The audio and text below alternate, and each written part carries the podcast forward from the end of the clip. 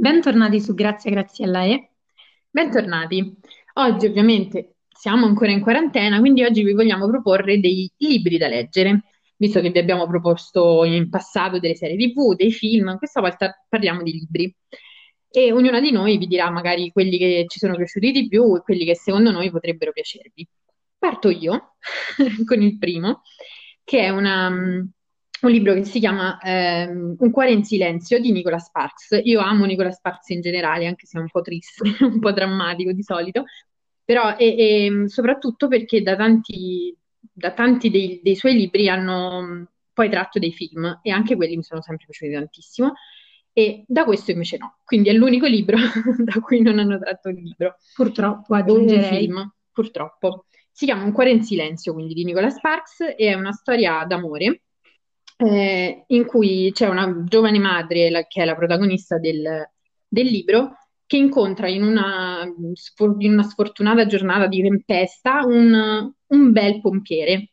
E da lì poi ovviamente si incontreranno altre volte, ci sarà una, una lunga, una lunga storia, diciamo, che non, non spoiler ovviamente, e, um, è molto bella soprattutto perché lei è una donna molto forte, per quello mi piace tantissimo, che cresce un figlio da sola, che ha dei problemi perché è un bambino autistico, e riesce a, comunque a innamorarsi di questo pompiere, perché ovviamente ho, ho, detto che è una storia d'amore, quindi non è uno spoiler.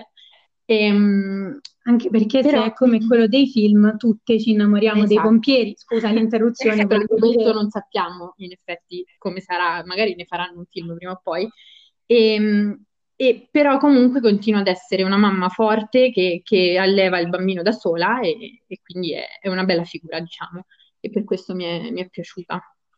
Io invece propongo un romanzo di Jack London, eh, Martin Eden, ambientato inizio Novecento e racconta la storia di Martin Eden, appunto, che è un giovane ragazzo del popolo, un marinaio che dopo aver lottato contro istinti un po', diciamo, eh, come si dice, animaleschi, è un po' un, un uomo di strada, non, non, è molto intellettuale, non è molto inserito nell'alta borghesia, diciamo, sogna di diventare uno scrittore, si pone questo obiettivo perché è ispirato da una bellissima ragazza di una famiglia di alta borghesia di nome Ruth e innamorandosi di lei cerca di dare un senso alla sua vita, cerca di prendere una, una strada migliore e tra varie peripezie poi riuscirà ad affermarsi e mi è piaciuto molto perché oltre ad essere a, a presentare alcuni tratti autobiografici dello scrittore di Jack London, eh, il personaggio di Martin Eden non si ferma di fronte a niente.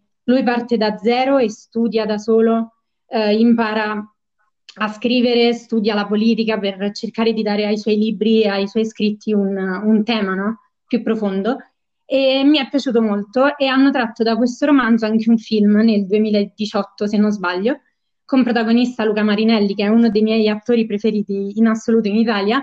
E, um, è un film molto particolare che segue molto fedelmente il, il libro. E mi è piaciuto molto ovviamente l'ho, l'ho visto e il libro mi è rimasto molto a cuore. Il personaggio di Martin Eden è un personaggio a cui ho imparato a voler molto molto bene e quindi spero che chi chi ci, ascolta seguirà il mio consiglio e si affezioni a questo personaggio come ho fatto io, insomma. Io passo ad un genere invece totalmente da romanzi o altro, ehm, perché purtroppo, lo dico purtroppo perché non è per tutti, l'autore che preferisco in assoluto è in realtà il padre della psicanalisi. E quindi quello che andrò a proporvi è eh, l'interpretazione dei sogni, che è proprio il capolavoro di, di Freud, e lo propongo perché chi è completamente distante dalla psicologia ehm, assolutamente non andrà a ritrovare, dice, ah, ok, leggo l'interpretazione dei sogni, imparo ad interpretare i sogni. Non è affatto questo, insomma. Però, dicevo, chi è lontano dalla psicologia magari ci, fa, mh, ci aiuta a capire che a volte siamo mossi nelle nostre mh, cose quotidiane da un qualcosa a cui non, non diamo peso, ma che in realtà è il nostro inconscio. Spesso non diamo peso perché non lo vediamo, non è, non è palpabile e chi non è appunto avvezzo alla psicologia non sa che esiste in qualche modo, però ci, ci spinge a fare qualsiasi cosa nella nostra vita in realtà, è il motore proprio ehm, di quello che facciamo. Quindi mh, diciamo che come primo approccio, se non altro, a, uh, per chi è interessato a questo tipo di cose, è veramente, veramente interessante. Per chi invece proprio non è neanche interessato alla, alla psicologia, è comunque altrettanto bello perché è un mattone pesantissimo, va bene? Ci vorrà un po'. Soprattutto se lo devi studiare per degli esami, è un mattone eh. che diventa ancora più grande, però a parte questo, qui parlo per esperienze personali. E qui parla la, la, psicologa, io capisco che lei l'ha letto con un, po', un pochino meno voglia di me. Però ecco, se siamo lontani invece da questo, mh, leggiamo come fosse un libro, e Freud è molto particolare, diciamo, come, come scrittore, come psicanalista e tutto, perché a parte era un poco canomane, vogliamo metterla questa cosa. Beh, aveva anche dei difetti, eh, Sigmund Freud. Traspare ogni tanto questo, era un pochino fissato col sesso, un pochino appena. Un po', un po', un po anche qui. Però al di là di questo, leggendo appunto le varie interpretazioni che lui fa di sogni, sembra di leggere quasi uno Sherlock Holmes e dici ma cavolo come ci è arrivato a, a, a capire questo, capito, ad interpretare una cosa del genere. Quindi, quindi è come se mh, appunto si, si, leggono interrogativi e ci si dà delle risposte sbalorditive tra l'altro, quindi eh, insomma mi è piaciuto davvero tanto. Io invece passo a un'altra storia d'amore. In questo... Come sei romantica? Sì, stranamente poi, eh? Però sono tutte e tre storie d'amore quelle che, che consiglio io. Comunque, questo è un romanzo sempre un po' diverso, è di David Nichols e si chiama Un giorno oppure One Day. Anche qui ne hanno tratto un, un film e, questa cosa mi piace che prendono... No, poi vorrei sottolineare che hai scelto tutte storie d'amore, ma anche molto felici. Mm, ecco, no, no non... era ironica. Dimentichiamo. E, ehm, si chiama Un giorno appunto è, è, strutturato in modo molto strano e forse è questo che, che, mi piace, in modo un po' diverso. Non racconta la storia solida, ma racconta la storia di questi due ragazzi che si incontrano nel, nell'88 in, a, all'università, nel, il giorno laure, delle loro rispettive lauree, e si incontrano il 15 luglio del 1988. Da quel giorno, ogni 15 luglio di ogni anno, ti fanno vedere dove sono collocati nel mondo e nelle loro vite questi due protagonisti. E fanno co- e così per vent'anni, quindi tu parti dall'88 per vent'anni, ogni 15 luglio ti fanno vedere, mh, mm, ti, ti, fanno leggere la storia di, di questi due ragazzi. Ovviamente è una storia d'amore anche qui, un po' diversa, un po' particolare e vi ehm, spoilerò solo questo, che eh, se non volete piangere non leggetelo. Ecco, ecco non è per me. Esatto, è molto triste, anche il film è molto triste, molto bello, però ovviamente ho preferito eh, come sempre il libro. Eh, però ecco, è, è, un libro abbastanza mm, triste, diciamo, è abbastanza drammatico verso la fine. Quindi se volete però, piangere, leggetelo. È quello ma... giusto per voi. Esatto. Però è molto bello, mi è piaciuto un sacco, è uno di, di quei libri che rileggo molto molto volentieri ogni volta, anche perché scorre molto bene, proprio perché racconta solamente una giornata, ma racconta cose importanti, okay. ovviamente, perché per loro quella data è importante del primo incontro. Allora, io mi collego all'ondata d'amore perché il libro che voglio consigliare è Ogni storia è una storia d'amore di Alessandro D'Avenia. Che vorrò leggere. Allora, sottolineo il fatto che mh, mm, vi consiglierei qualsiasi libro di Davenia perché è il mio scrittore preferito, quindi parlo con gli occhi dell'amore, appunto.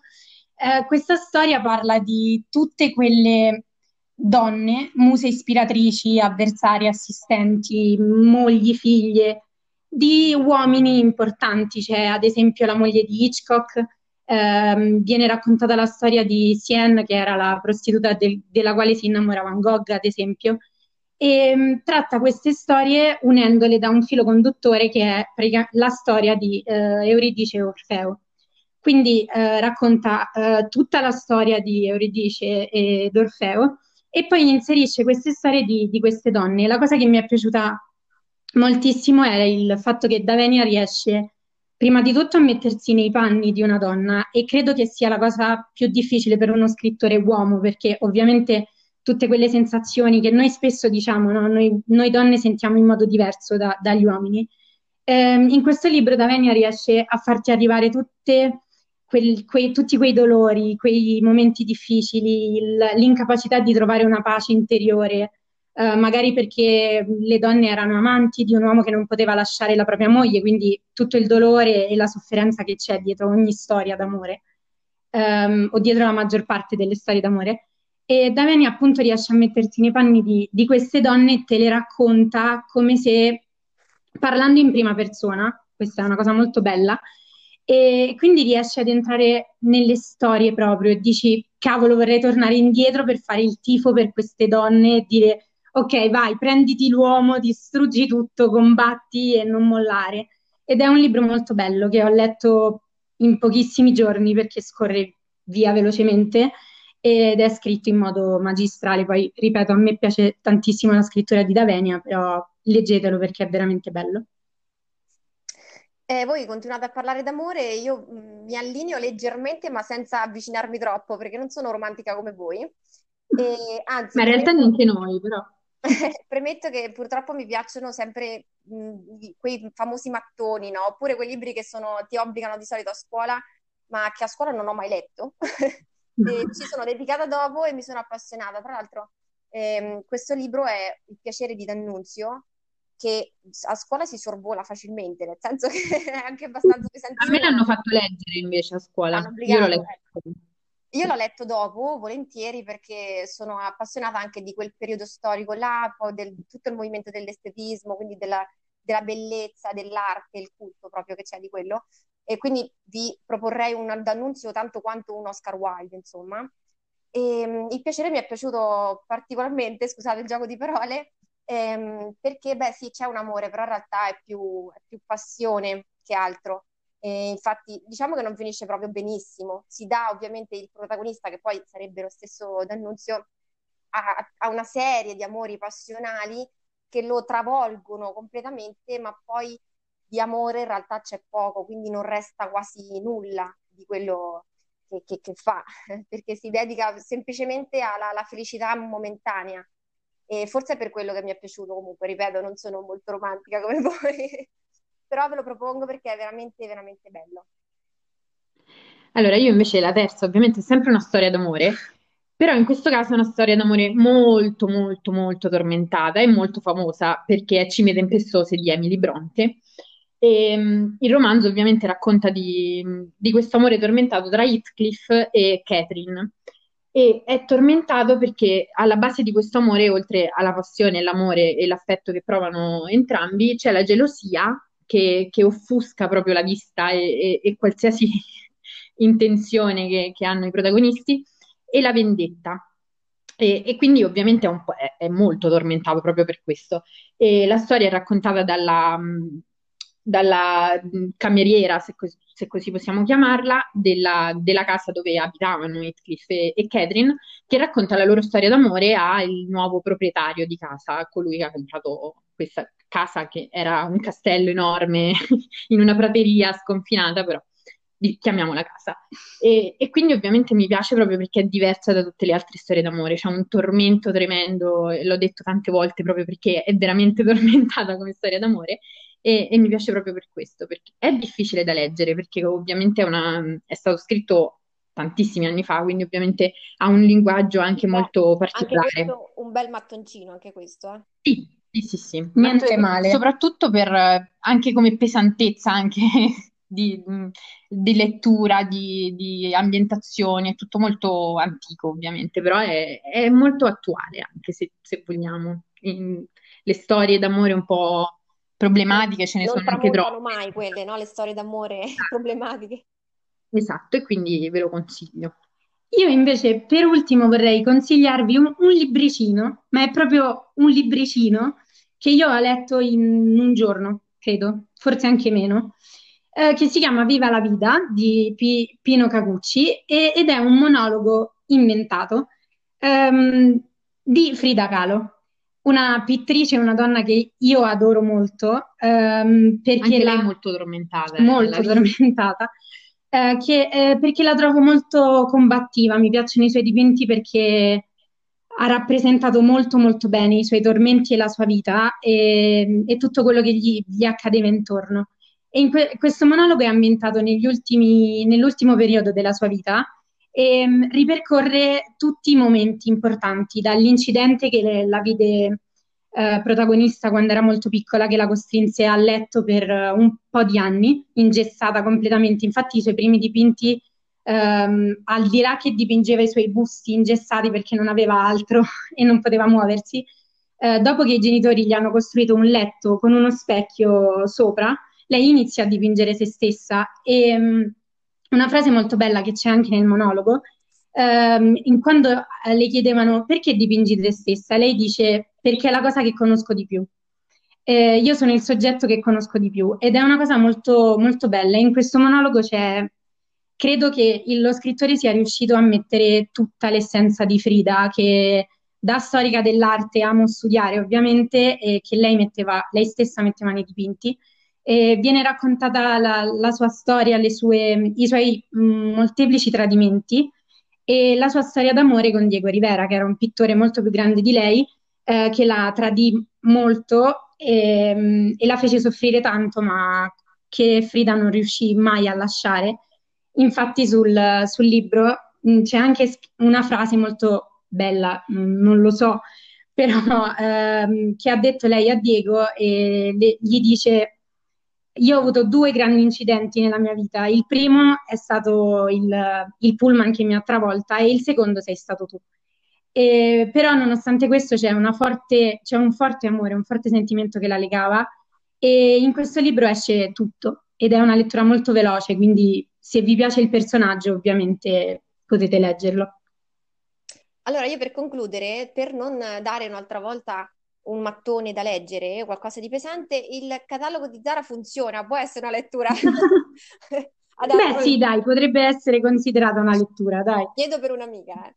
No, dicevo, a parte gli scherzi, eh, l'ultima, proprio per concludere, parlando sempre di amore, ma in questo caso è una tragedia, che è di Shakespeare, ed è, io tra tutte le tragedie di Shakespeare ovviamente non puoi non proporre Romeo e Giulietta, hanno lette altre, ma ma questa è, è la tragedia. E lo leggo è la perché... storia d'amore. È eh, la tragedia e la storia d'amore con... Eh sì, e mi piace proprio perché, perché, è una tragedia, perché non va a finire bene, lo, lo sai e sai spesso, troppo spesso nei, nei, libri, come nei film, sai già il finale, sai già che andrà bene nonostante le mille cose che succedono. E quindi quando leggi per la prima volta una tragedia dici, cavolo, ma davvero finisce così? Cioè nessuno che ritorna in vita, nessuno che si innamora, che finisce bene. No, eh, quindi mi, tra tutte le altre cose proporrei, ecco, tra tutte le tragedie questa, senza che ne, ne parliamo ovviamente, è Shakespeare. Beh, sì, eh. comunque è un'opera teatrale, quindi anche diversa dalle solite cose che siamo abituati a leggere. Certo, Poi, anche beh, perché Romeo e Giulietta è intramontabile, va bene in qualsiasi bene. caso, in qualsiasi epoca e in qualsiasi situazione. Anche in quarantena, sì.